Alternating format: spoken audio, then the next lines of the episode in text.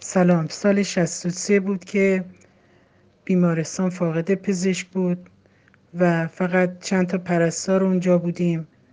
مجرویانی که به مراجعه می‌کردن در حد کارهای اولیه و اعزام به ماهشر بود. ساعت دو بعد از ظهر خرداد ما بود که مجروی بودن نای شکم خونپاره خورده بود و خیلی ناله می‌کرد.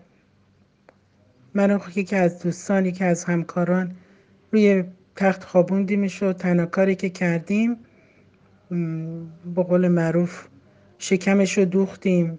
اخشایی که بیرون بود توی شکم گذاشتیم و شکمش رو دوختیم و باندپیچی کردیم و با اورژانس شهر اعزام کردیم به ماهشهر. با همکارمون گفتیم دیگه تا نزدیکی های ماهشهر هم نمی‌رسه و شهید میشه. به حال تا بعد از او صحبتمون این بود و گذشت. بعد چند وقت گفتم باید دیگه شهر تخلیه بشه برید ماهشهر. ما رفتیم ماهشهر رو گذشت و پنج سال گذشت. بعد سالش تقریبا 66 67 بود.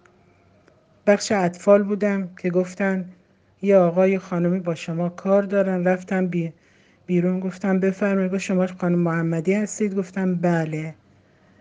بعد گفت من همون مجروعی هستم که شما به اصطلاح زحمت کشیدید و که زحمت نبود و وظیفه بود و من همون شخصم.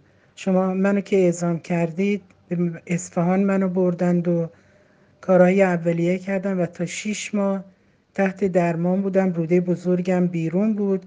بعد شیش ماه که ترمیم شدم بازم تا مدت ها گرفتار بودم. الانم سعی و سالم در روبروی شما ایستادم. اومدم تشکر کنم. گفتم تشکر نیازی نیست. من برای خدا کردم و وظیفم بوده و خیلی خوشحالم که شما رو سالم می‌بینم. یا علی.